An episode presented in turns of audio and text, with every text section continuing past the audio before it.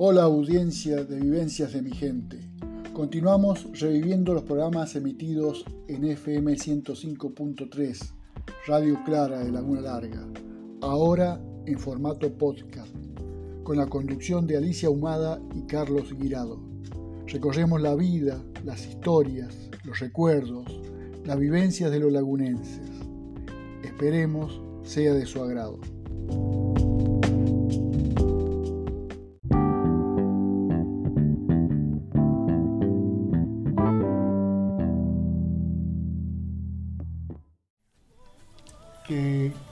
No poder eh, recorrer un poco la, vida, lo que vamos a hacer esta noche, recorrer tu vida, la de tu familia, que ha tenido una incidencia muy grande en, Laguna Larga eh, por, bueno, por todas las actividades personales. Eh, hoy cuando publicábamos tu venida acá a la radio, hablábamos de, que íbamos a hablar de fundadores y bueno, porque en tu familia hay fundadores de grandes instituciones de Laguna Larga. Mi padre, padre sí fue uno de los fundadores que tuvo el Centro Artístico Musical, junto con el resto, del, resto de la comisión directiva. En eh, ese que entonces. Hace, que hace la semana pasada, el 2 de, agosto, lo cumplió 83 exactamente, años. Exactamente, 83 años de vida, sí. Así que. Y tengo muy buenos recuerdos porque ellos trabajaban. Eh, todos, pero sin, sin, ningún interés, el único interés era mantener el club y eso se nota se nota cuando, hay, cuando van todos sin fines de lucro. Sin fines de lucro. Sin fines ¿Alguna vez te comentó cómo se inició, cómo fue la idea de, iniciar eh, un centro artístico musical? Que, Porque... Un club que, no, que no tenía prácticamente deporte, sino que tenía otro, otros... Claro, pero ellos eh, tenían una banda sinfónica, que era del padre Tejerina, el presbítero Tejerina. Y, y, bueno, y de ahí iniciaron que querían formar un club musical. Entonces dijeron, tenía que tener deporte. Entonces, centro artístico y musical. Con arte y música. Y bueno, después el deporte le pusieron con las bochas, pero no. Ahí fue que. y la iniciativa la tomó todo el, el, padre Tejerina. Sí, eh, con, su gente. Con bochas, también después con el tiempo hubo básquet, hubo ah, atletismo. tuvo, tuvo básquet, tuvo. Hubo algo de fútbol que se hacía en las canchitas chicas. Sí, sí. Pero hubo otros deportes también que fueron anexando. Eso más de todo es el arte. El arte y la música. Fue, fue lo fundamental. El fundamental que trabajaron con eso. Y, bueno, después pasaron, pasaron mucho tiempo. Incluso eh, mi padre se retira porque se va a vivir a más lejos, a un campo sur de María, campo de María Sur, acá queda, 15 kilómetros. Entonces ya le quedaba muy incómodo venir a las reuniones y Pire colaboraba siempre a la distancia. Pero siempre estando. Siempre, siempre estando. ¿Le gustaba la música a tu papá? Sí, sí, él, él, tocaba el, tambor mayor en, la banda que dirigía el Rapín, don Luis Rapín. Don Luis Rapín. Sí.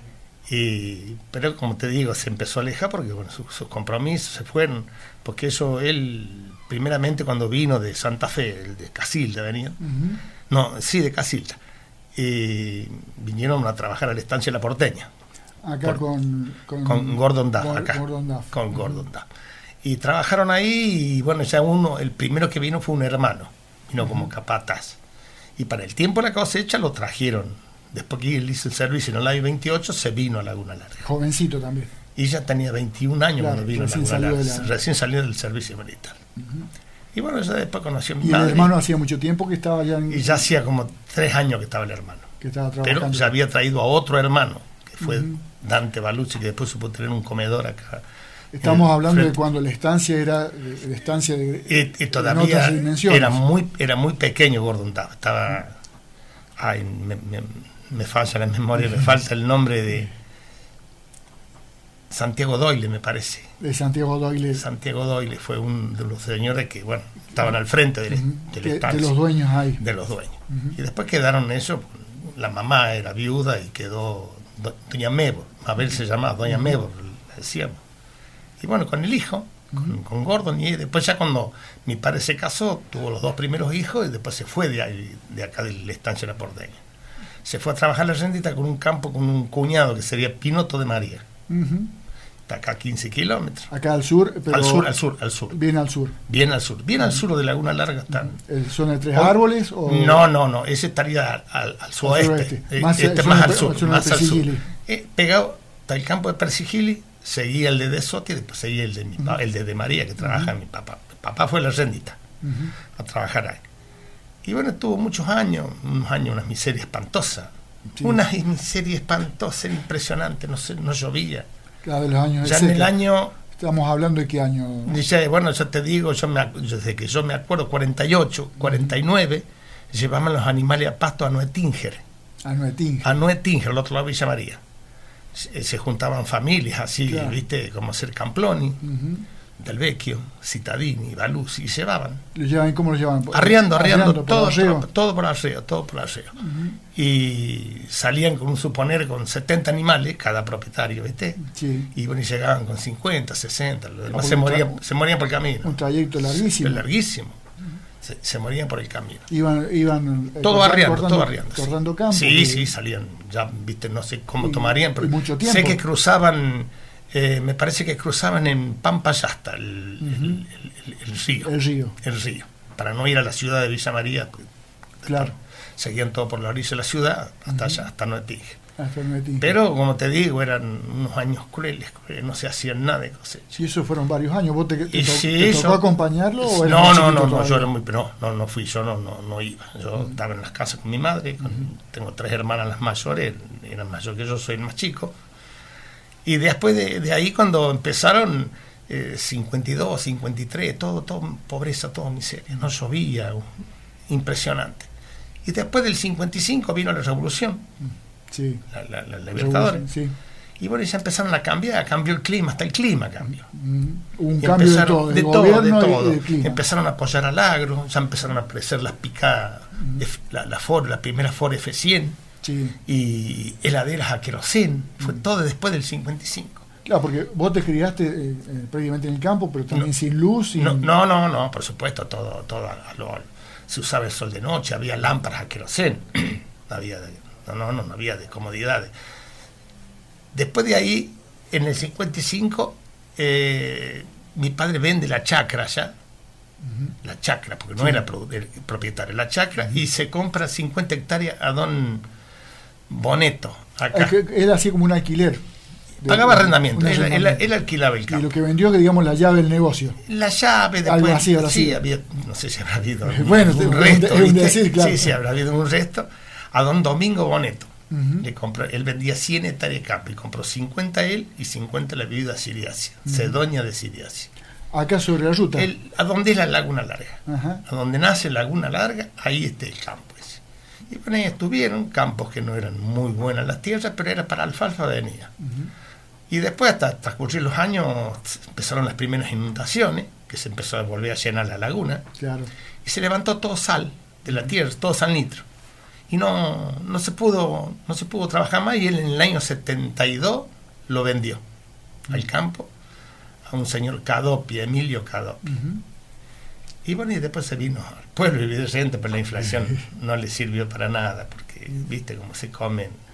Sí, la inflación fue comiendo, fue comiendo todos los ahorros. comiendo todos los ahorros. Así que, y ahí fue donde, donde después, bueno, ya me separé de él, teníamos tambo, hacíamos tambo, yo repartía leche acá en Laguna Larga. ¿Es donde hoy tiene campo Anita Ramelo González? Ahí está, es. Hay un pedazo, creo que lo compró Franco, el, Raúl Franco. Raúl Franco, sí. El costado. ese sería el, campo que. y ese pertenecía a mi papá, a donde está el basural, todo ahí, todo eso era. Todo eso pertenece a mi padre. 30 cuadras, 50 hectáreas. Así que, bueno, ese es un poco el movimiento. De, lo que se fue dando. De lo que se fue dando, se fue dando. Y bueno, ya cuando él vino acá a vivir acá, que fue en el año 56, se vino, los vinimos, mejor dicho, los vinimos a vivir ahí ya empezó a integrar, volvía, venía a las reuniones acá del club. Que ya estaba un poco más cerca. Ya estaba más cerca, ya se podía. Y con mejores caminos. Sí, sí, pues estaba la ruta 9, siempre existió. Y de ahí entonces cuando empezaron hubo unas elecciones en el Centro Artístico Musical. Y se postuló, lo postularon los mismos compañeros, los mismos integrantes de la comisión en ese tiempo. Era papá presidente, vice era Libero de Caroli secretario me parece que era Víctor Salto, también integraba Don Dino Cretino, Estamos hablando del año 1962, 1962, 1964. Por ahí. el dato te lo doy porque se lo, lo, bueno, lo, viste, por ahí, por, sí. por ahí yo, ya no, me acuerdo. Pues Esa fue en esa época.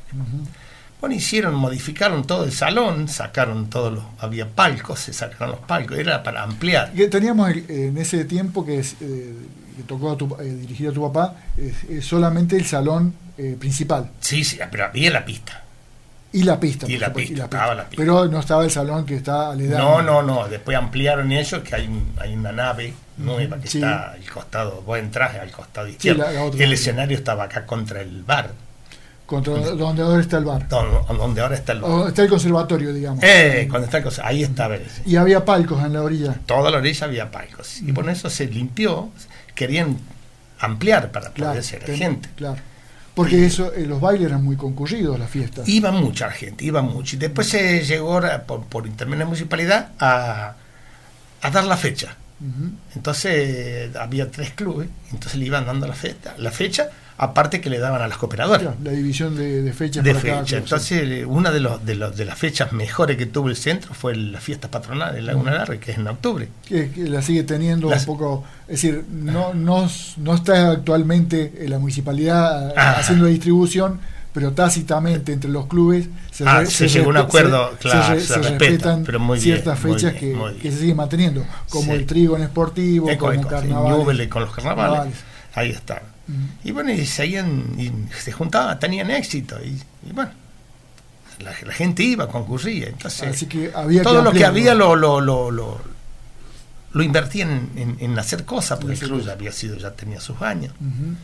Hicieron la pista, hicieron no, el escenario nuevo en la pista. El y escenario que hoy está en la pista. Hoy está en la pista. Y abajo era todo lo. Eh, los la, camarines. La parte de camarines era. El baño y camarines. Eco.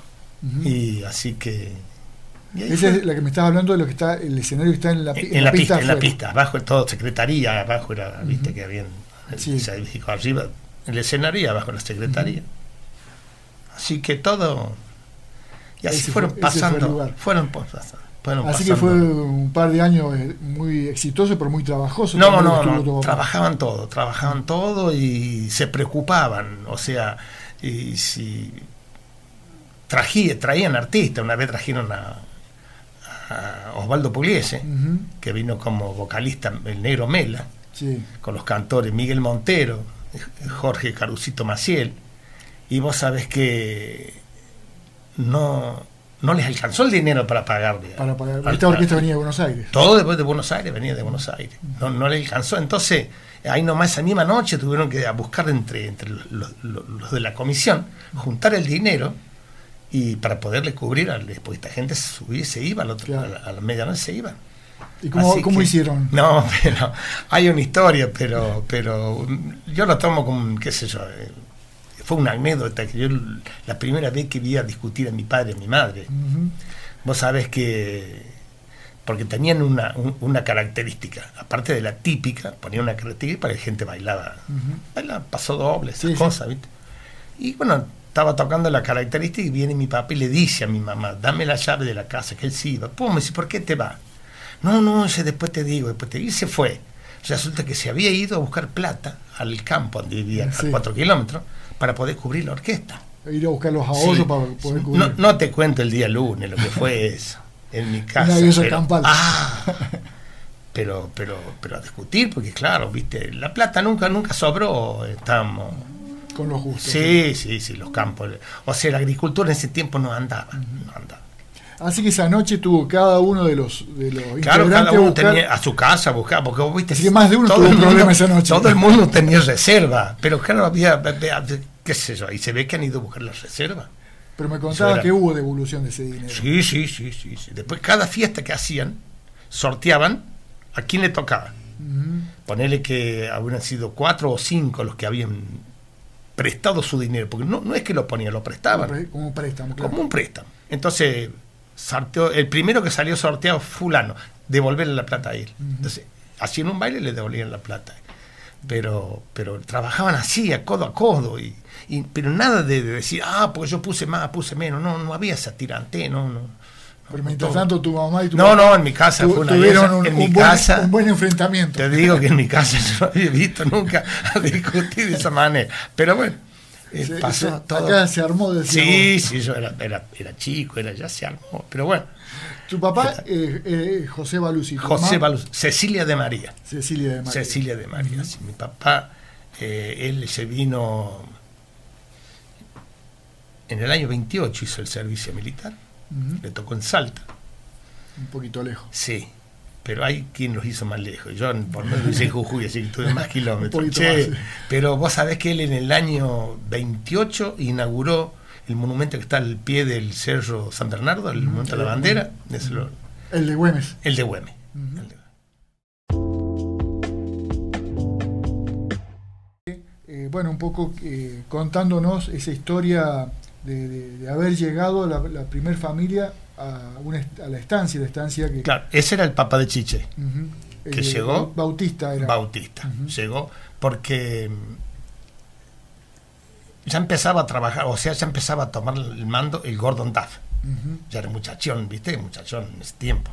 ¿Y se hacía, se hacía, cosecha? ¿Se sí, sí, acá trabajaban, trabajaban, mucho con animales, con mucho animales. Con, con bovinos, eh, o con muchas ovejas, y todo a caballo se trabajaba todavía, ¿viste? ¿Y, y tu tío traía experiencia de, de, campo? Y sí, porque yo andaba siempre en, en las chacras trabajando, trabajando. Y después cuando él se, se, se, compra ese campito, como dijo Chiche en un cativo, sí.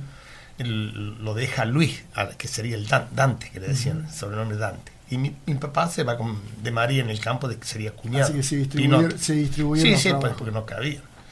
Y mi papá tenía un, un, mensual, porque antes estaba el mensual, uh -huh. Se llamaba Cruz Tello. Uh -huh.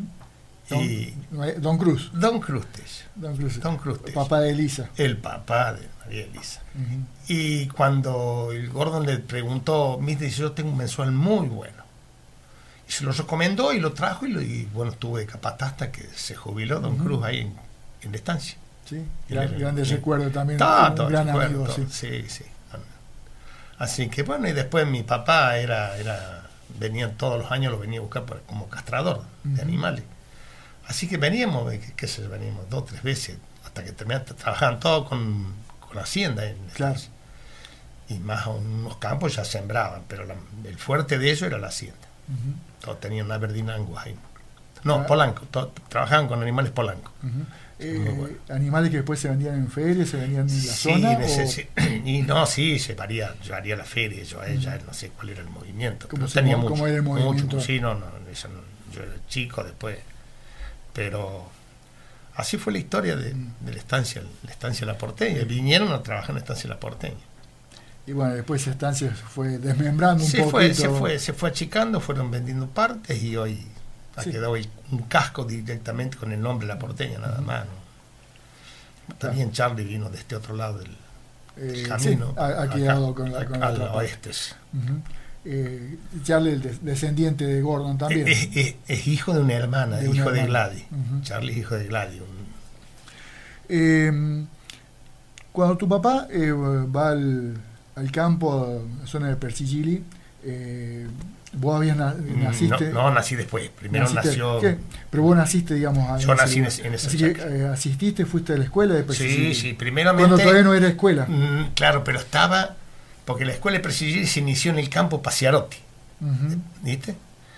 Y tuvo varios años ahí. Y después. Ahí, ahí, ahí, fuiste vos a la escuela. No, no, no. No, no, no, pues yo era mucho más chico. Ahí más fueron chico. mis hermanas, fueron gente gente grande ya, uh -huh. ¿viste? Entonces había una maestra que la traía en particular. Sí. Entonces íbamos, yo fui hasta primero y segundo, porque había primer inferior, primer sí, superior, yo... segundo, tercero, hasta sexto grado. Uh -huh. Arrancaba así. Y bueno, había una maestra que era de Villa del Rosario, uh -huh. Margarita Juárez, Margarita. que los daba ahí, en la, primero en la casa nuestra y después en la casa de un señor del Vecchio, Humberto uh -huh. del. Y hasta que en el año yo no me acuerdo si era 52, empezaron a hacer la escuela en el campo Persicili. Uh -huh. En el campo Persicili, ahí en el campo que era de Juan y Ernesto Persicili. Sí, sí, sí. ¿Dónde está hoy? A donde está la escuelita. El salón, por supuesto, no estaba. El campo de Romero era pegado al campo de, don Juan Persigili. Pero Romero estaba más eh, atrás. pertenecía a Romero. ah, ah pertenecía a Romero. Ah, donde Lo, lo, que está el salón, donde está el salón, sí, pertenecía al campo de Persigili. Ah, ah. Claro, está afuera. La escuela está del otro lado del camino. sí. Eh, sí, sí, así que me acuerdo el albañil era don Segundo Gómez, con uno de los hijos, y había unos muchachos pipinos, me parece que trabajaban. Que trabajaban ahí también. Trabajan. y bueno, y te echaron, hicieron la escuela, te echaron varias aulas. Así que fuiste testigo de esa construcción. Sí, sí, sí, sí. Cuando hicieron la losa, porque se hacía todo a pala, no, no había mezcladora en ese tiempo. Y no. Se decían, yo echaba agua. ¿Ah? Tenía 10 años y echaba agua, así me acuerdo como si fuera con un balde, me mojaba todo. Y bueno, y ahí entrenamos, pues yo hice ahí hice tercer y cuarto grado. Después ya vino el, 55 y en el 56 ya me vine a Laguna Larga, acá cerca. Empecé a venir acá a Laguna Larga, la escuela. Así que usted sí, hace dos años. Sí, allá hice dos años. o sea, ¿La inauguraste? inauguramos, la, inauguramos la escuela, sí. ¿Tus compañeros te acordás quién eran? Mm, alguno me va a quedar, pero eran como ser las dos chicas Persigili, o eran cuatro, pero la otra eran chicas. Eran, más chicas, sí. Ya las dos muertas, era Palma y Mirta. Después estaba Panchito Pacharotti, la hermana, Nelly, la prima, que sería la hermana del abogado, Marta, mm, sí. Eh, Edelma de Sotti, Juan Carlos de Sotti, Elso Campolungo, las dos hermanas del Vecchio, Ana y María del Vecchio, y y a pesar del tiempo te acuerdas. Sí, sí, te me acuerdo. Era, era una cosa linda porque era una escuela. Porque antes íbamos todos así en, las casas de familia. Era una mesa larga y todo banco y ahí cada uno tenía su pupitre. Pero eso, eso, fue... A mí, me, a mí me gustó, me gustó. ¿Tu maestra era? ¿Te acordás? Ahí ya no. Bustamante o Leguizamón, de apellido, sí. Pero no me acuerdo el nombre. Sí, era una señorita muy buena, muy buena. O sea, eh, se adaptaba a, los chicos del campo. Ah, iban otros chicos que eran los Ferrari, Tito Ferrari. También vecinos. Vecinos, Chochi, la María, la hermana, iban todos en esa escuela. Y éramos muchos, éramos muchos. Me estabas diciendo que era una buena cantidad de chicos. Muy, muy linda cantidad de chicos. Pobre maestra, había que amarcársela, pero eran buenos también ustedes. sí, a veces sí había, había, había travieso. Había travieso. Presente que habla, pero pero no, no. ¿Te acordás de alguna de esas travesuras no, que hacías? No, sí, pero no, no, no, no, no, no me haga acordar eso. No me haga acordar. Este, pero era, era lindo porque no, no había como ahora. Era, la, maestra se adaptaba al, a lo que éramos, unos chicos humildes del campo. Eh, no se venía al pueblo como se venía ahora, como viene ahora la gente. Claro. Íbamos cada... La vida pasaba en el campo. Pasamos todos ahí, todos ahí hacían una fiestita para fin de año y bueno, ahí los reunimos, pero era todo ese grupo. Venir al pueblo era un paseo. Y sí, los, los asustamos las cosas que veíamos. Yo te hablo por, por mí, ¿eh? no tengo vergüenza de decirlo. Este, así que, pero bueno, era, era, e, esa era la vida que los había tocado. Y yo, yo fui en la niña, fui feliz. yo fui feliz. Me quedé con la duda de cuántas veces te pusieron penitencia. No, no, esa mucha, mucha, mucha. Otro que iba era Clotilde Alfieri, la viuda de Bula, Raúl, el hermano. Sí, así que, pero siempre, aparte de jugar, es como, como viste los chicos. Al, rato juegan, al rato se agachan a los patadones, al rato vuelven a jugar. Y no, hay esos rencores. Es, eso es lo bueno que había. No era que decir, bueno, ya yo discutí con vos, no te hablo más. No, no, al ratito estábamos todos juntos de nuevo. ¿Qué juegos hacían? No, se jugaba mucho a la escondida todavía, ¿viste? a la pelota prisionera. y, bueno, todos todo esos juegos, pero no había como ser, no había música, no había nada, no, eso no había nada. No tenían, no tenía luz la, escuela. Claro, en esa época todavía no. No, no, esa época no. Yo después que me vine, mucho tiempo, ya ahí pusieron una subestación y bajaron la, luz rural que va de acá Larga. Yo ya no estaba más ya en ese. Ya se habían venido acá. Ya me había venido acá a Laguna Larga. Ya estaba acá en Laguna Larga, sí. Así que. ¿Y te viniste a vivir con tus papás? Sí, sí, sí, yo tuve, a, la, laguna. A la laguna, sí. Y ahí estuve hasta el año 72 que él vendió el campo. Y él vendió el campo y yo eh, al año siguiente me casé y bueno, ya me fui a trabajar estuve trabajando en los campos, después fui metalúrgico, me volví al campo de vuelta. Y bueno, así fue. De todo un poco. Eh, ya, nos vas a contar un poquito de eso. Así fui en, eh, en esos trabajos que se hacían en el campo, acá en la laguna, cuando no tenía agua la laguna todavía. No, no, no. esa época se sembraba, alfalfa. Alfalfa. Prácticamente, prácticamente en el, lecho de la laguna. Sí, sí, sí, se trabaja todo. Son los grandes alfalfares que hablaban de, la, de, los grandes alfalfares acá había prensas que no se iban en todo el año, de, los de los campos de Jorda, unas prensas de Don Pastor Carrera, trabajaba todo el año. Ahí, no había invierno, no había helada y, no había sequía que la parara, y el agua estaba un metro y medio. Así que ahí nomás. Todo, todo el año se trabajaba con el alfalfa. Después mi padre puso tambo y bueno, ya. A ver que levantarse más temprano. Sí, sí, toda la vida, toda la vida fue. Desde ah. los 14 años terminé la, cuando terminé la primaria, de los 14 años hasta los 22. ¿Y dónde entregaban la leche del tambo? Primero la repartí acá. Después salió una, disposición, creo que era municipal. No se podía vender más leche cruda. Había que ensachetarla y homogenizarla, todas esas cosas. Eh, después le entregamos la Nestle. en, a Villanueva. En Villanueva. En Villanueva. Los últimos 4 o 5 años que estuvimos en el campo, hasta como te digo, se, se, inundó y después se empezó a levantar todo un salnitro. ¿Te tocó repartir la leche en el pueblo? Sí, sí, yo ¿Vos venías? De los 14 a los 22. Y empecé con un sulky. El primer día vendí 11 litros. Y terminé con un rastrojero de la época. Y 330 litros por día repartía. Así que prácticamente medio pueblo. Todo, todo, todo. Todo el pueblo me conocía. Todo el pueblo. Entraba, salía, dejaba ahí. Pero toda fue mi vida, hasta que después, como te digo, después ya me fui al servicio militar y... Así vos eres el lechero del pueblo. El lechero del pueblo. Ya conmigo ya había muchos antes también, pues siguieron, ¿viste? Pero cuando sacó la ley, ya eso no, se pudo trabajar más. Eh, esa, esa leche que hoy ya no se ve que es... No, no, no. Teníamos como ser como si fuera, en ese entonces no era la pantología, pero los controlaban.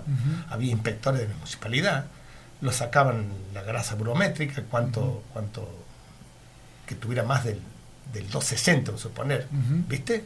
Y la temperatura, que no estuviera caliente, así que teníamos... Así que había control. Sí, había control, había control, había control, había control. Así que por ahí, me acuerdo, el inspector en ese tiempo era don Pedro Juárez, y los controlaba, venían... Pedro Nolasco Juárez. Nolasco, sí, sí. Sí, señor. El, padre del Dante, también finado, sí. Y, y, los controlaban, como te digo, y era, le tomaban la temperatura, ¿viste? y que en tiempo de verano teníamos que ponerle bolsas de arpillera mojada para que se mantuviera más, más fresca, con capota. Y después... Pero venías muy temprano también, porque se ordeñaba... De noche. De noche. De noche, de noche. Si salía yo de mi casa de noche, así que muchas veces ya empecé a hacer eh, mosito, a los bailes, y bueno, llegaba a mi casa a las dos y media ya estaba la luz prendida en, en el tambo. Mi, papá estaba, estaba, estaba ordeñando. Y ahí pasaba derecho. Así que no había. No, no había, no había descanso. El que quiere celeste que le cueste. Sí, sí, sí. Aparte, después dejabas de repartir y teníamos que emparvar alfalfa. Se, hacía todo, todo a mano, todo parva. No es como ahora que hacen el fardo, no, Antes se emparaba todo. se ha trabajado, se ha trabajado. es decir, no solo se vendía, sino que era alimento para no, no, tenemos, Claro, era, era para, para la hacienda que, que había que si el animal no comía, no, no producía. Así que. ¿Encontraste algún rastro de, la batalla en la Sí, sí, yo tengo, yo encontré muchas cosas. Y estaban en casa, como si era una hacha que era, era preciosa, boleadoras, bolas de, piedra que tenían calada toda la vuelta, así una caladura como si hubiera sido para boleadora. Claro, como para atar Había un pedazo de, de bayoneta y mi papá un día se lo dio al padre Tejerina, pero había muchas cosas. Había varias. no sé. Seguramente llegado al museo, pero el padre debe estar al museo. El padre Tejerina pasó. Debe estar todo en el museo. Si las veo, las conozco. Las tenía, pero mira, las tenía. ¿Qué sé Porque llamaba la atención la, prolijidad, cómo estaban trabajadas esas piedras. Ahora, cuando Emanuel abre el, museo, que pronto va a hacer, vas a poder visitar. Me voy a dar una vuelta y digo, mira, esa la encontré en tal lugar así, así. Porque eh, antes se araba, no es como ahora claro. que todo siembra directa, araba con araba a con araba, sí, sí. Y, a, caballo. Y a caballo, si se daban vuelta a la tierra y vos veías, y ahí asomaba algo, entonces ahí lo encontrar. Claro, iba, iba sacando. Y si no, cuando llovía, quedaban al nivel de la tierra y se, se, encontró muchas cosas. Muchas cosas. ¿Y en qué lugar más o menos estás hablando? Porque se habla de mucho, que sí, fue en un lugar, fue en otro. lo que más se encontró no fue acá sobre la ruta. Sí. Vos viste que el campo estaba ubicado sí, pegado bien, a la ruta, la ruta 9 y seguía para el lado del este el campo, ¿viste? Se encontró a donde está hoy más o menos el basural, sí. ¿viste? Que sería el inicio de la laguna, pegado al campo de Sidiasi Ahí se encontraron muchas cosas. Ahí se encontraron Ahí se Era una tierra colorada, ¿eh? Era una tierra muy, muy, muy, Bien de laguna. Bien de laguna. Mm. Y después, por supuesto, había un, un, desnivel y después ya seguía el plano, pero el, plan, el campo plazo, ¿viste? Pero acá cuando se terminaba el borde, ahí se encontraban las cosas. Se ve que el agua las lavaba. era, era, era, profundo la cavidad que había o y había una loma de dos metros. de dos metros, bastante. Sí, y lo que sí bajaba de golpe y después seguía. y hasta que se, inundó y después ya no, ya eso se, se echó a perder todo. Porque ahí el agua siempre estuvo muy cerquita, muy cerquita. Sí, sí, como hoy, como hoy que siguen las vertientes funcionando y está, está, la laguna que, está drenada, pero si no estaría con agua. No, claro, claro. Así que se veía, se veía, se veía mucho, mucho. A la mañana enseguida, muchas veces acá se usaba hacer alambrado, hacíamos el hoyo para clavar. Si no los tapaba enseguida, al rato iba, ya tenía Ya tenía Ya tenía Así, que, no, no, es un campo. Pero como te digo, después surgió, eh, después que se inundó, empezó a levantar todo sal y no, claro, ya el campo no, sirvió más, no, sirvió más, no sirvió más. Así que bueno, trabajó hasta el año 72 y le salió una oportunidad, lo vendió. Y, ya se fue. sí, él se vino a vivir acá al pueblo y yo, ya me fui buscando, buscando nuevos horizontes. Buscando horizontes.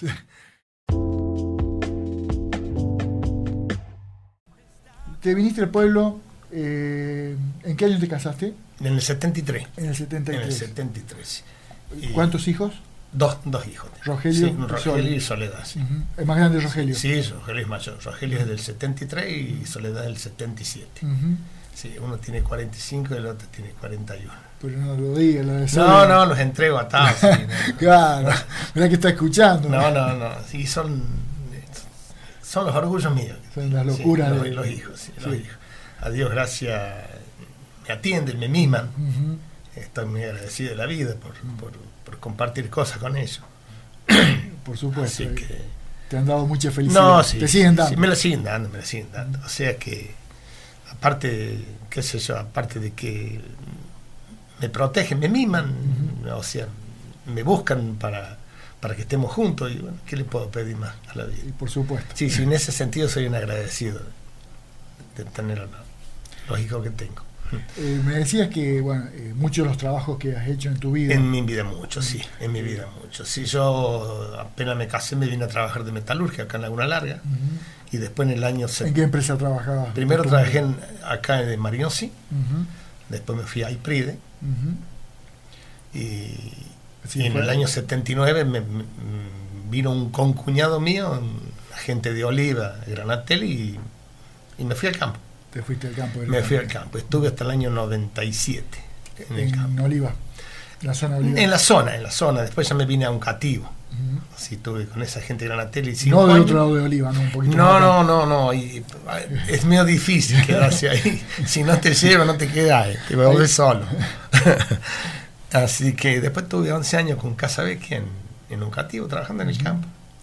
Ya en el año 78 ya me tocó la casa en el barrio y bueno, Así ya, ya te sí, en el 96, ya me, 97 me vine a mi casa. A tu casa. y acá, eh, tus últimos años eh, estuviste trabajando. Primero eh, compraba cerdo. Compraba me dedicaba a comprar cerdo. Compra venta de cerdos. Sí, sí, compra, compra y venta, viste, lechón, de todo, lo entregaba al mercado norte. Y después los últimos 10 años entré en el 2001, me parece, con Abasto la Esperanza, repartía carne, la carne que vendían ellos, ¿viste? Trabajé hasta que me jubilé, hasta los 65. Así te hemos conocido, cargando. Cargando, poniendo, poniéndole el hombro a la vida. sí, por demás, eso es una cosa. Es un trabajo insalubre. Es insalubre.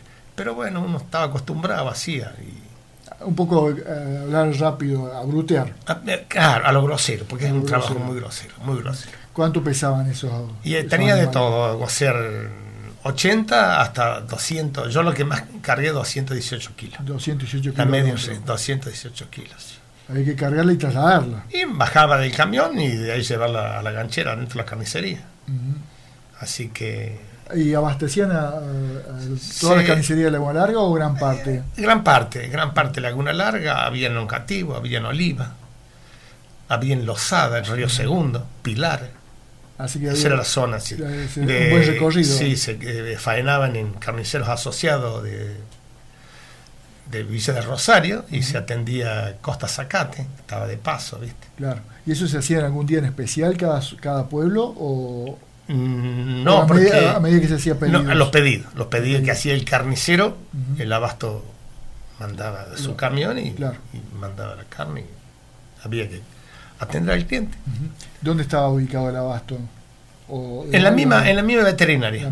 Sí, después tenían el depósito donde se guardaba el camión con cámara, estaba en la calle Mendoza. ¿Viste?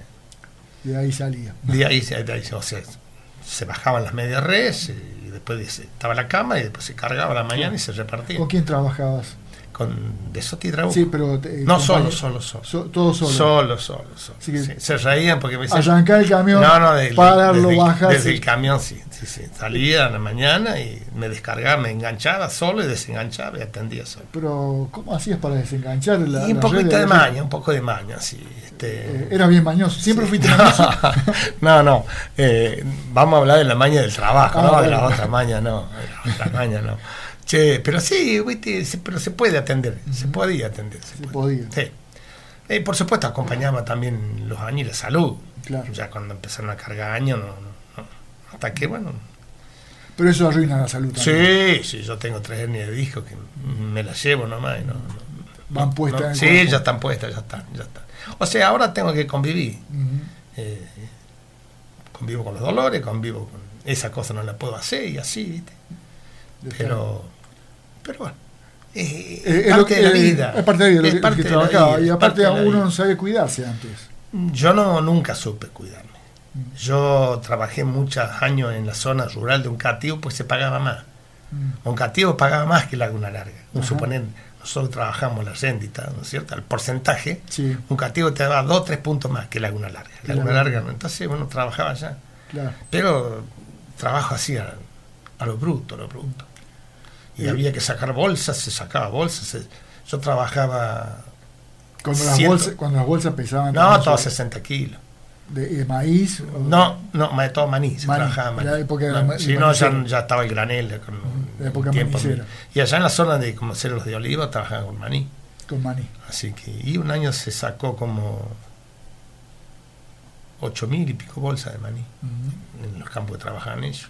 Así que prácticamente pasaste de construir la, la, máquina cosechadora a llevarla al campo, a cosechar y cargar las bolsas.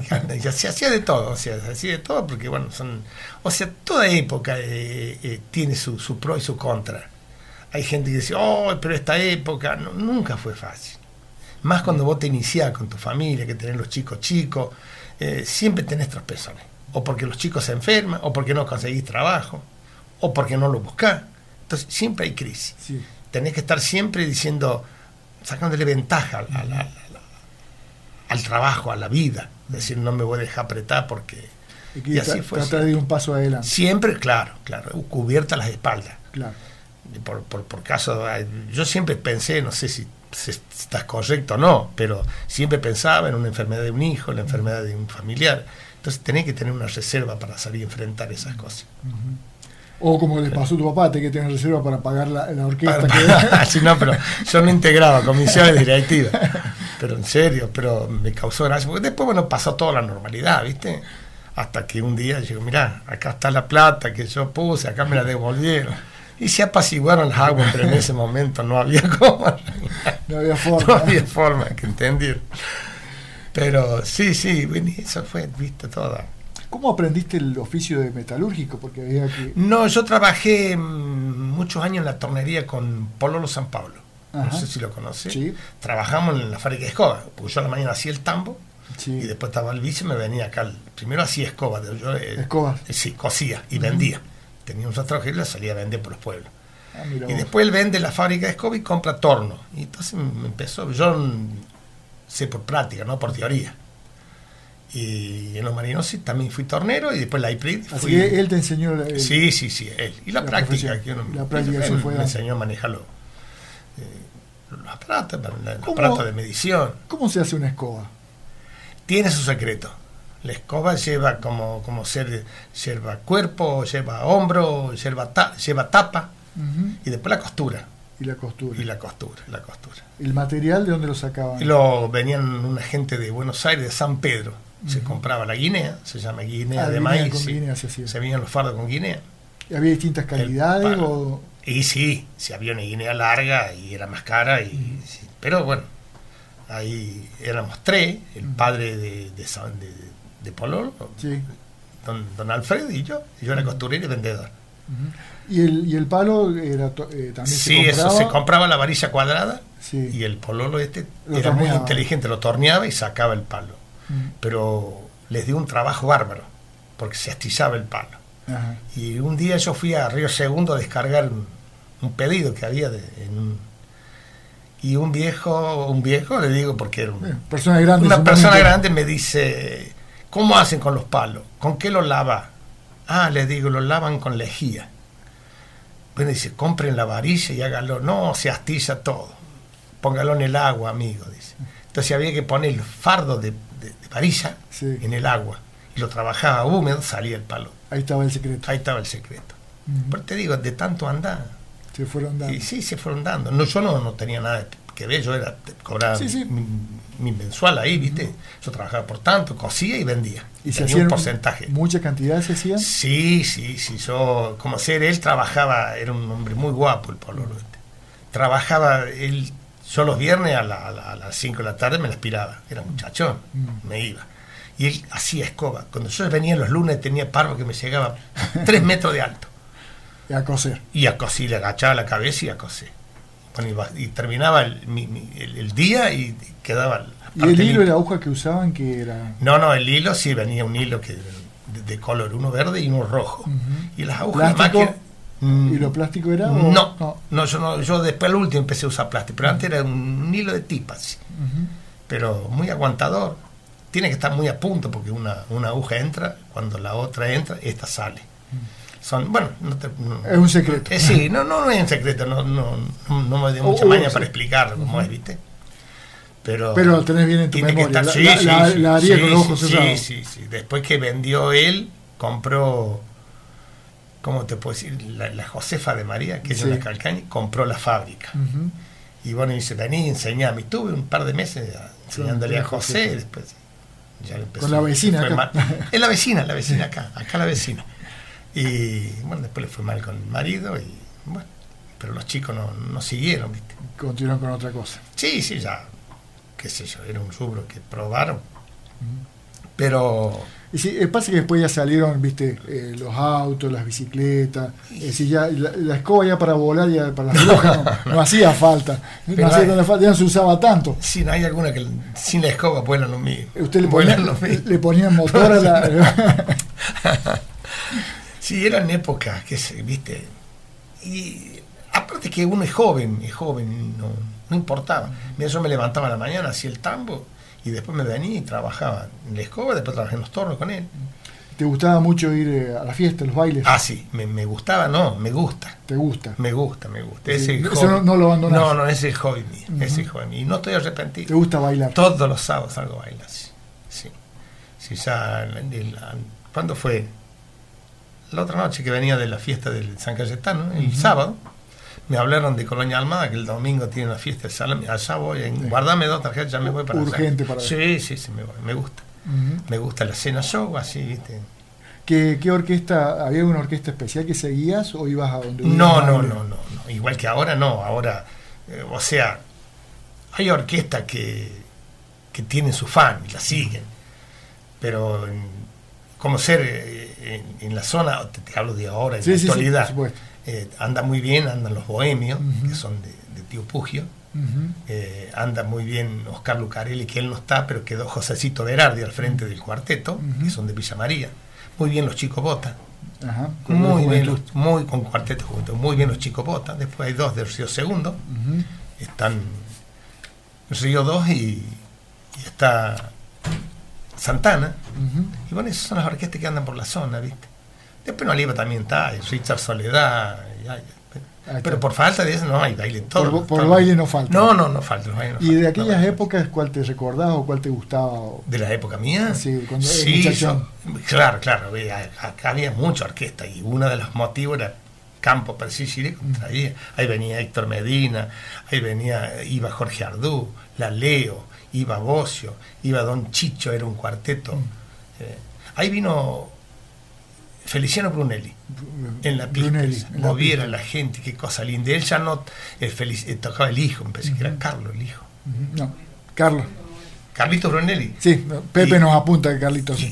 gracias, Pepe. Y, tenía el acordeón el hijo y él, él, manejaba el teclado. Un señor músico, un señor músico. Muy lindas orquestas. Muy eran imperdibles. Sí, ahí estábamos siempre, estábamos siempre. Pero bueno. y tenía las orquestas del pueblo, que eran muchas las que había. Don Victoriano, iba Pedro Ponte, que estaba con los bohemios, en ese tiempo se llamaban los bohemios, Calavero. No, acá en la zona todos los bailes, todos los bailes. En todos Sí, en todos los bailes. Y, lo, lo, lo, lindo de todo, que no había fracaso, eran todos éxitos. Vos ibas a un baile así, estaba todo el estaba así. La, gente, iba, la gente iba, la gente iba a divertirse. La gente iba, la gente iba. fuera en el pueblo, fuera en el campo te conté antes en el centro musical, se hacían salón y pista, pero no cabía la gente, no cabía la gente. Pero, pero muy lindo, muy lindo. O sea, no estoy yo, mi época la viví, la me, gustó no estoy arrepentido. Este, íbamos a bailar y los, poníamos de novio y bueno, y eso, eso fue ¿Tengo mil novias? no, esa es una canción. No, yo, ya no. yo ya no tengo mil novias. Pero. Este, ¿Te gusta el tango? Sí, me encanta. Me encanta. ¿Es lo que más te gusta de la música? Sí, sí, por lo general sí. ¿Sabes bailarlo bien? No, no. O sea, el tango es un problema. Eh, cuando vos tenés una pareja estable, podés ir a una academia. Aunque te enseñen a hacer dos o tres pasos, nada más. Pero si vos vas solo, cuando salís de ahí enganchado otra pareja, ya no sabe, la otra no sabe lo que vos Ya, para el acompañamiento. Entonces tiene que ser sí o sí la pareja. Tenés que ir a, ensayar unos pasos de tango. ¿Cantás tango? No, no, no, no, me da la voz, no me da la voz. ¿Pero escribís tango? No, no, no. No, tanto así no. ¿No? Eh, yo tengo el dato que acá eh, el amigo Abel Balusi tiene un tango escrito. Ah, no, no, pero no le, yo no, no, lo escribí, le puse el nombre nomás. No, no, no es que le puse el nombre. Fue un accidente, fue un accidente. Pero no, no, fue un accidente. Vos sabés que yo eh, me divorcio en el año 2001, no, en el 2004. 2004. En el 2004. Puede ser que no me falle la memoria. y bueno, y entré en, esta nueva vida y seguíamos y ya se había iniciado los cuatro para el ritmo. Los cuatro para el ritmo, que eran del Ricardo Hood, de Río Segundo la voz estaba Cachito ahí, estaba en el bajo, un muchacho. Bueno, entonces, eh, y hace un tango. Che, le digo, qué lindo tango. Y, y este muchacho también se separó de la mujer. Me dice, vos podés creer, no, no le puedo encontrar el nombre. Dice, porque lo hice con un despecho. Y me contó la historia de, de su vida también. Se había separado. Entonces, estábamos así esta noche, eh, estábamos comiendo un asado, y, me dice, y le digo, mira, le digo, no te amargue, Jud, Jud y la no te amargue, Jud, le digo, porque no vale la plata que hemos pagado por querer a esta, a esta mujer. Ahí está, dice, ahí está, el precio del querer. Y así se llama el tango. Mira vos. Así se llama el tango. Así Pero que lo que nos hemos reído. Apareció el nombre. Y apareció el nombre del tango, el precio del querer. Así. ¿Está? A ver, dale. Ah, Ahí estamos, vamos a escucharlo. Van a caer una lágrima ustedes. vamos con ese tanguito.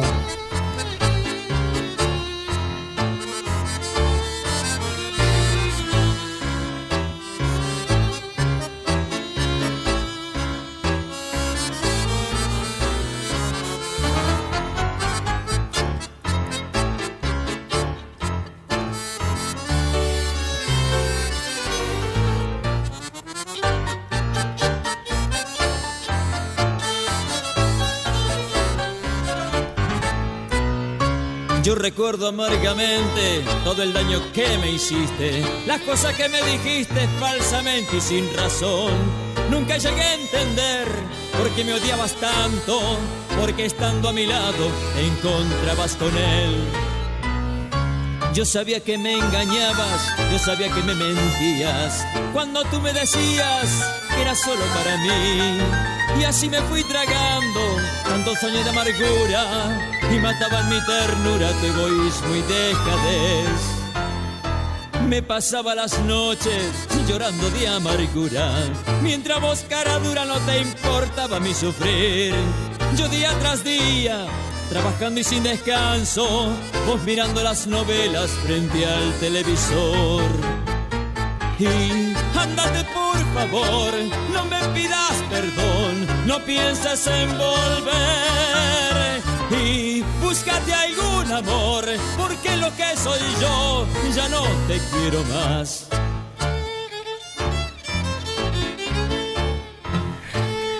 Gracias Pepe por hacerme escuchar este tango. Muchas gracias. El tango que le pusiste nombre, ¿no? no, no, fue en conjunto, fue en conjunto. Ah, éramos varios, en conjunto. Ahí está, ahí está. Así que, eh, pero, pero vos. El precio del que. No, yo dije otra palabra, ¿no? Pero, ah, ¿Te pagan ahora por, el tango? No me dan nada. Ni me lo hacen escuchar. No te hacen escuchar nada. Ni me lo hacen escuchar. Por eso le agradezco a Pepe que me ha hecho escuchar el precio del querer. Tiene una letra linda, demasiado. este chico, Hood. Y ahora quedó él con los cuatro para el ritmo. Así que un gran amigo también. Sí, sí, nada más que no lo juntamos más porque viste uno ya agarra otros rumbos. ¿Y ese, ¿Y ese nombre surgió después de alguna copa? Y sí, después de varias copas. varias, copas. varias copas. No, yo se negaba, no tenga para ponerle el nombre. Y uno decía una cosa, y uno decía otra.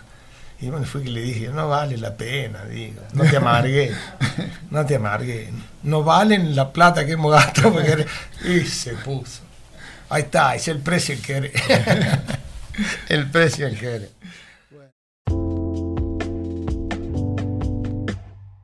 Y nosotros continuamos en Vivencia de mi gente con Abel, Abel Balusi, eh, contando estas historias de pueblo, historias, eh, tantas cosas que que han ido recorriendo en ese trajinar, porque eh, el, andar el pueblo como lechero primero, eh, como bueno, eh, en el campo o trabajando de, en, las grandes empresas de, Laguna Larga, te ha llevado a conocer mucho y a andar mucho por este Laguna Larga. Sí, a, quererlo. Sí, sí, yo sí, soy un enamorado de Laguna Larga.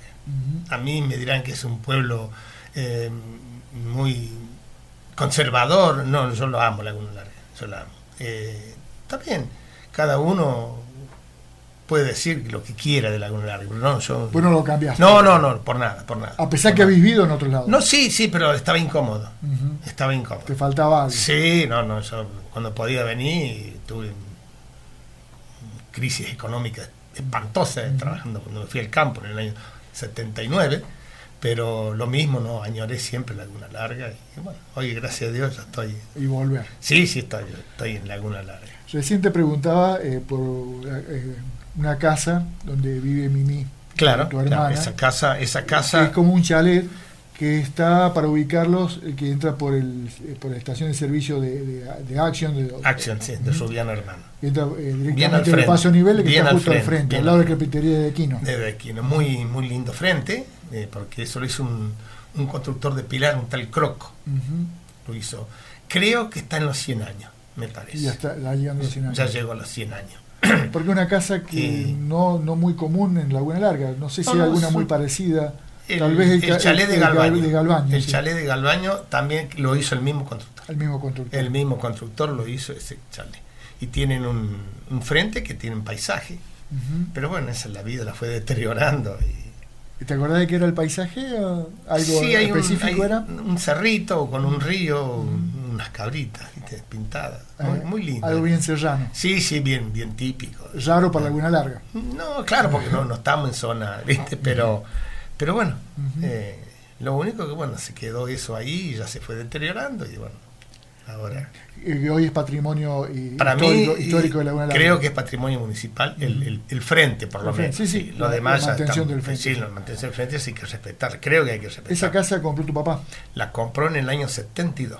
¿A quién se la había comprado? A don, a don, Luis, a don Luis Balinotti. A don Luis Balinotti. A don Luis Balinotti. Papá de Liebro. Papá de Ricardo y del Titi. Y de Titi. Que la mamá era una amieta. Sí. Adela. Este, así que, eh, eh, compran esa casa eh, y esa casa está pegadito a lo que fue el Club New Soul Boys. O la pista. La pista, la pista, la pista. Ahí, ahí, ahí conocimos grandes artistas que en la una larga vino Palito Ortega, Carliño, ahí en su la pista. banda en la pista, esa la pista. Después de verano hacían Babi, Babi hacían Fútbol. Babi Fútbol. Y, bueno, y, ¿Y participaste? Sí, sí, sí, con imprenta boneta. Uh -huh. Con imprenta boneta. Representaba la imprenta Sí, boneta. representaba mi imprenta boneta. ¿Y quién era el director técnico, me decías? Dante. Dante. Dante, el hermano de Pocholo. ¿viste? El, el, gran arquero de Ñusolba. El arquero de Ñusolba, exactamente, el arquero de Ñusolba. Y cuando ganamos nos daba una gaseosa. Ah, sí. Sí. Pero como todavía tengo C ahora porque no ganamos nunca. nunca hubo posibilidad.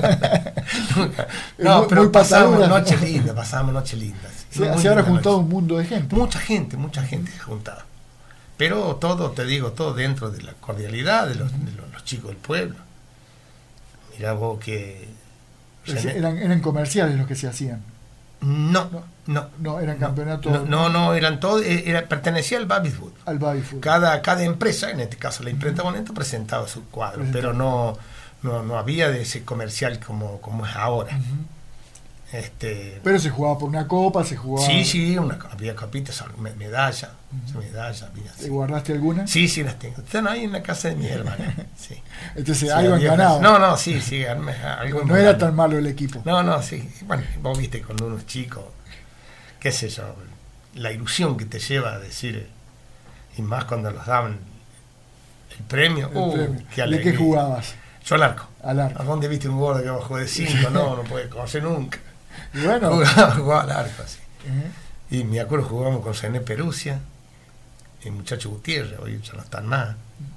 Eh, Heredia, Rubén Heredia. Uh -huh. Y me acuerdo algunos, no, todo, no, ya no, no, no, me da la mente.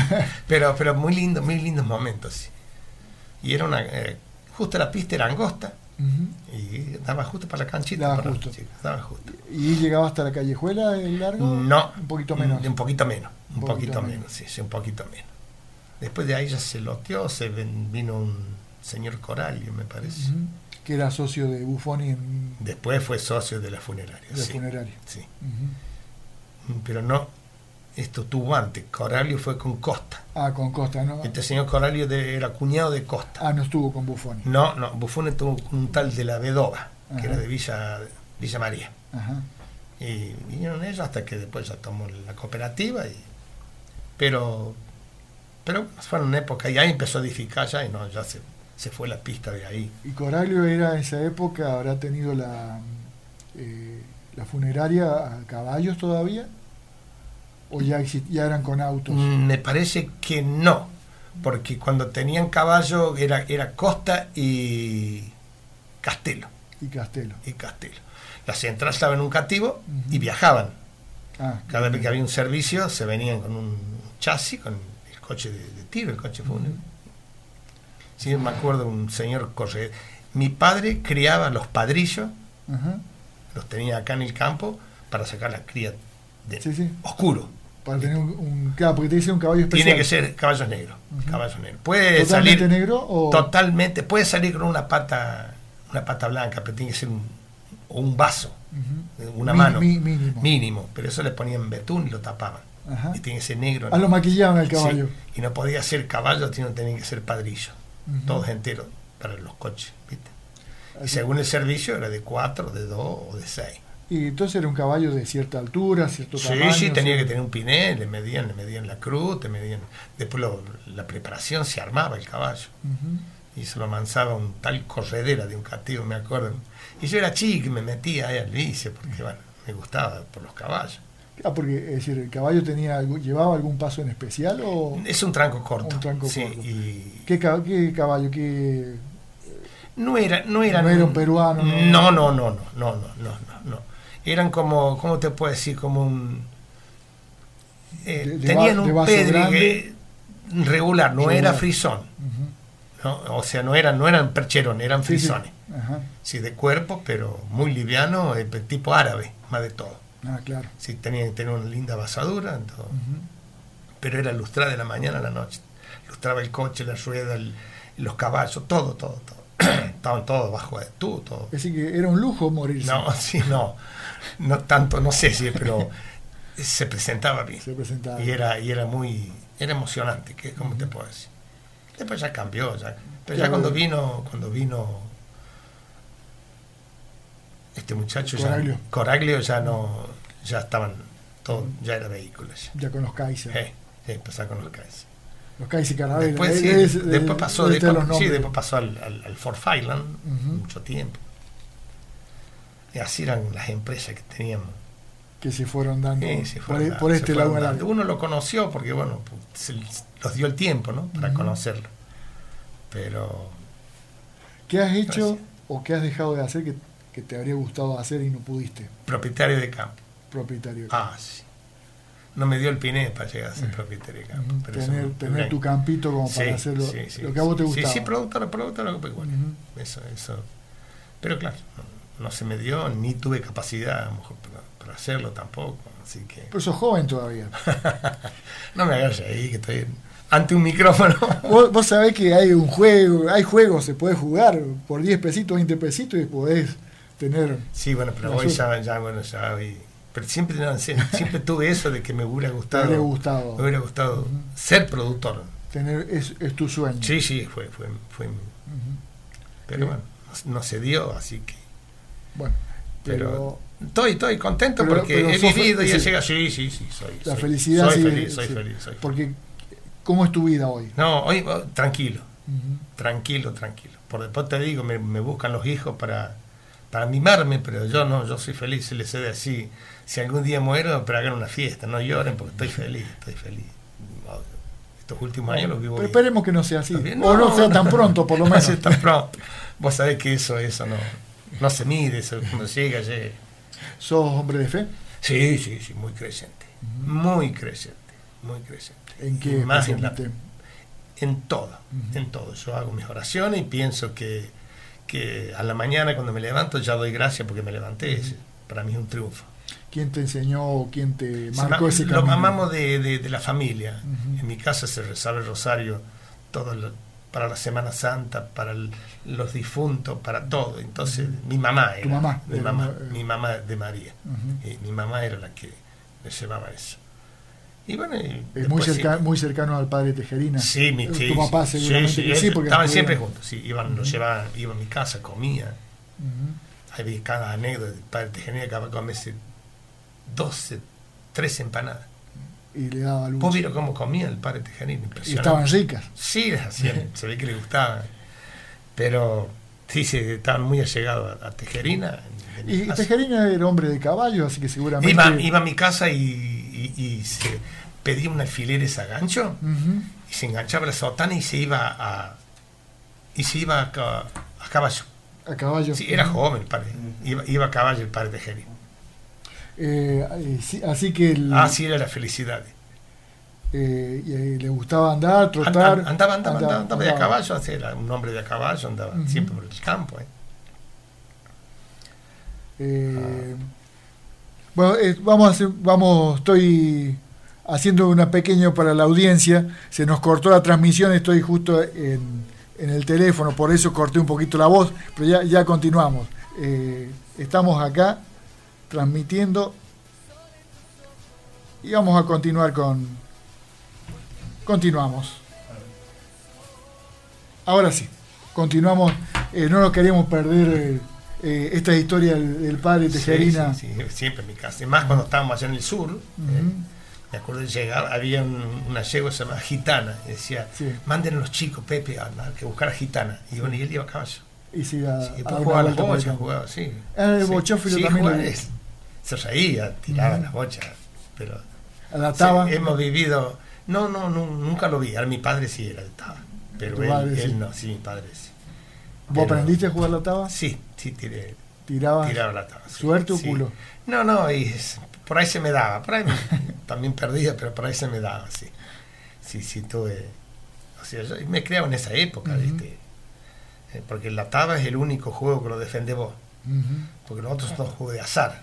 Para mucha audiencia eh, que no es tan de nuestra edad y que nunca jugó la taba, ¿cómo era ese juego de la taba?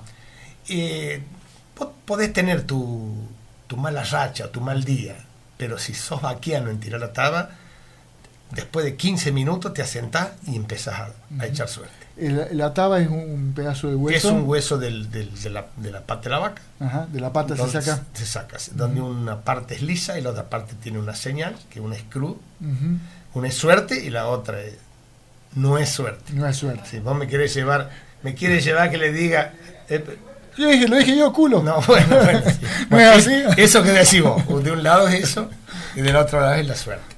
Pero por te digo, hay, hay, momentos, es el único juego que... ¿Y se tiraba a cierta distancia? Sí, a 7 metros. hay gente que lo tiraban más corto porque tiraban de vuelta y media, pero los que tiramos de dos vueltas, se tira de dos vueltas, eh, elegimos siempre 7 metros más, lejos. ¿Se hacía mucha trampa? Y sí, para todo, viste que sí, hay, había... Si se descuidaban, te ponían, te regaban un pedacito, se llamaba queso, entonces ahí estaba la tierra y se clavaba la, la taba. Después ya estabas calzada, yo no, no, no me he dado cuenta, pero cuando ves que vos tirás y sabes tirar y pica y se da vuelta, ahí está Porque algo, algo raro está pasando. una vez puede ser, pero no puede ser todos los tiros se te dé vuelta. Está el peso atrás. claro. Donde está el filo de la, de la taba está el peso así, se da vuelta. y te, te apretaba, claro. El dueño de la taba no, no, no, tiro más. Pero se hacían jugadas lindas donde se jugó, las últimas veces que he jugado y que tiró la tabla fue en, en Villas Casubi. En Villas Casubi. En Villas Casubi, en el río. En el río, sí. Ahí en la arena se clavaba vacío. No, no, a la orilla, no, era tierra, no, no se tiraba. Y bueno, ahí tiraron los últimos. ¿Era muy mentiroso el padre Tejerina? Sí, sí, para el chupino. Oh, era tremendo. Y me acuerdo mi padre le decía, padre, ¿cómo va a decir que tiene punto? No, no, pero acá hay otra cosa. Acá otra cosa. No tenía ni qué cantar. Sí, era mentiroso, padre. Y le gustaba y se reía, le gustaba. Así que se pasaba buenos momentos. Sí, sí, sí. Vivíamos, vivíamos, qué sé yo. Éramos todos chicos así. Estamos, éramos chicos cuando estábamos en el sur, pues yo me vine con 10 años de allá del sur. Y, y bueno, después acá fue a mi casa acá, pero ya iba menos. Ya menos. Sí, ya estaba. Ya estaba más grande él Ya estaba más grande él también. Ya él también estaba más grande. ¿Has andado en el Forte que.? Y claro, él tenía un Forá igual que mi padre. Forá. Sí, y mi padre tenía un Forá, era verde, y el de él era bordó, así, ¿viste? Y bueno, y él se iba a dar, a dar misa a Costa Zacate, y se iba cruzando. Claro. ¿Y jugaba carrera con tu papá? Porque, mm, eh, a veces, a veces, porque era de buen andar. sí, le gustaba, le gustaba. Tenía, tenía el pie pesado el padre. Tenía el pie pesado y le gustaba, le gustaba. Pero él te hacía chiste y como ser, tenía que pescarlo. Ah, sí. Pero claro, te paseaba como quería. y nosotros le teníamos un respeto tremendo. ¿no? no. sí, Los miraban, no hablé, no vas a hablar tontería delante del, padre cura. Y bueno, uno se, se, crió así, de esa manera. De esa manera. Que hoy sería totalmente distinto. No, claro, hoy, hoy hay, hay, más, hay más confianza. Yo conocí después de grande un sacerdote que me sorprendí en la forma que hablaba, porque siempre tuve, le ponía una barrera a un sacerdote, que él, que yo no, no, me podía poner a la altura del sacerdote. Y acá vino un, vino un sacerdote, el padre Víctor Sosa. Para mí fue un, un hombre, con la palabra de hombre, ese era el hombre. Me, me ayudó, yo en el año 96 tuve un gran ser humano. ¡Oh! Pero tremendo y, te decía, la vida te va a castigar, pero buscarle la vuelta. Y era uno, el, hombre que a mí me, dio el, consejo más grande en mi vida fue el padre Víctor Sosa. Víctor Sosa. Seguramente ahora en octubre lo vamos a tener por acá. todos los años, todos los años lo veo. Así que el, padre Sosa, muy, muy, muy buen amigo, muy buen hombre, como te digo, para mí le pongo la palabra el hombre. Se hizo querer mucho en Laguna Larga. Hizo cosas la capilla San Cayetano, me acuerdo, se iba con los pantalones y tomaba vino. Padre, usted no puede tomar vino, cállate vos, me Cavamos todos los pozos para las plantas, o sea, todo a mano, todo a pala. Sí, sí. Todo a pala. Esas plantas, eh, las primeras plantas que se trajeron, se trajeron de Mendoza. Mm, fue una, los, álamos. Los, álamos. Fue una ingeniera agrónoma, era la chica Bianco. Sí, pero la, no, la habíamos traído de Mendoza. Vos sabés lo que hace las cazuelas, ser tú una tierra dura. Eh, sí, estuve, estuve, estuve, en esa también. ¿Tuviste, tuviste? en esa, sí.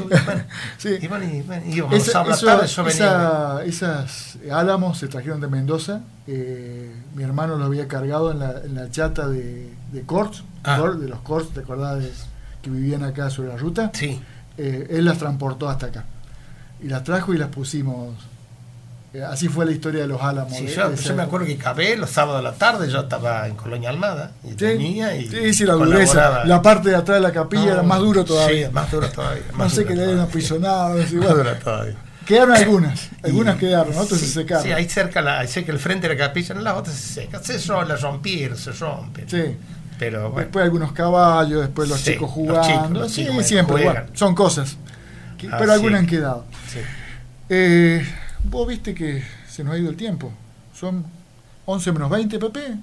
Oh, ¿Qué tal? Y, con la edad que tengo me hace queda levantado hasta esta hora. Y, todavía no empezaste a contar nada. No, no, Ya, les he contado. Estamos esperando eso, que, esas cosas que, Pepe, nos queremos enterar de eso que, pasaba en el campo de chico, esas anécdotas. ¿Por qué lo ponían en, penitencia? No, no, pero eran todas, todas travesuras sanas, Carlos. No, no se hacían, pero bueno había ese respeto que cuando hacíamos algo los castigamos y, el castigo existía, no es como ahora que mm, si los miraban y los hacían que no, no hablamos y si los dejaban hablar, bueno, hablamos y hacíamos no nada. si querés lo contestás, si no, ¿tuviste preso alguna vez? No, no, preso no. El, cuando de la, de la ambulancia te salvaste. mira cómo me está buscando. No, no, yo me salvé porque yo me había ido porque tenía que ir a hacer el tambo. Pero los otros sí. Y el otro día cuando lo vi a Pierino me llamó la atención, porque hacía mucho que no lo veíamos, para el San Cayetano el sábado. Y le digo, Pierino, callate, dice, callate. Dice, yo quería matar media laguna larga, dice, por, Vamos a ensayar un día el lunes hasta el sábado al mediodía. ¿Qué, habían hecho? Pasó un accidente acá, disparaba un sulky de, esta banda en el paso nivel acá frente al Centro Artístico Musical. Y había un cantero no estaba el pavimento de aquel lado, había el cantero que está en medio. Y el caballo disparaba y cuando pisó el cantero se tumbó el sulky y tumbó el, conductor. No sabíamos quién era. Y había un, tal Foresi en el, bar que estaba ahí, ¿viste? En el centro. No, no, no. Ah, no. Allá, al frente de la aduana estaba. Ah, sí, sí, sí. Acá era el comedor avenida y al frente era el bar Foresi. Entonces, che, mira un accidente, un accidente. Entonces yo tenía un rastrojero que repartía leche Fui, pues se marcha al trabajo y dije, hay que llevarlo al médico. El, tipo estaba golpeado. Y el sereno del, de, ahí de Angáramo era un Vigo Teledesma, le decimos el nombre, Vigo Teledesma. Dice, pero ahí está, llevaron en la ambulancia. ¿Por qué le habrán dicho trata para estar en la ambulancia? Allá fue y le sacó. Agarró la ambulancia y se lo trajo. Y lo trajo y lo cargaron al hombre y se lo llevaron desde María. Tocaron timbre, de María no salió. Lo trajeron de Charif. Charif ni, ni la luz prendió. Entonces dice, vamos a Córdoba. Y agarró por la ruta y ahí, ahí prendieron las luces en la clínica de María. Ahí lo bajaron. Así no se iban a Córdoba. Sí, iba a Córdoba. En la ambulancia. y Pierino que quería ayudar, iba sentado. Iba sentado Pierino atrás. Y, y, después, levantate vos que me voy a acostar yo en, la camilla. Y todas payasadas. Pero porque había un oficial, el comisario de Laguna Larga era un señor de, de Río Segundo Ah, no me voy a acordar la especie. Y él dijo, pues de María dijo, si tiene familia, era un tal Ariaño. Dice, vayan a buscar a madre, la madre vive acá cerca del Hinojo, por ahí. Y dice el, el, comisario, Abeldaño era la especie del comisario. Dice, vaya usted a gente, acompáñelo. Y se fue el agente y el Tati Pierino a buscar a la madre. Y ahí fue el delito de sacar la ambulancia del pueblo al campo. No, yo ya me había ido porque tenía que hacer el tambo. Yo en eso ¿Vos, no te salvaste. No, yo no estaba, en eso no estaba. Pero sí le llevaba de comer y le llevaba así arriba la comisaría. Pero lo estuvieron del lunes, del lunes hasta el, hasta el sábado a las 12, al mediodía. Así que no, no tuviste. No, no, no. Por, por, un pelito. me, me, hace poner colorado acá. No, gracias a Dios, no preso, no, no tuve. Bueno, a ver. Ah. Eh, agradecerte eh, que hayas venido a contarnos tantas cosas tan lindas. No, bueno, yo me alegro que me diste la oportunidad para, para charlar un rato y le agradezco mucho a Pepe que me dio la alegría de escuchar el tango. el precio del querer. Que largó un lagrimón. Es, caro, sí, sí, es caro ese tango. ¿eh? Ese es caro, es tango. Ese tango es caro, ese tango es caro.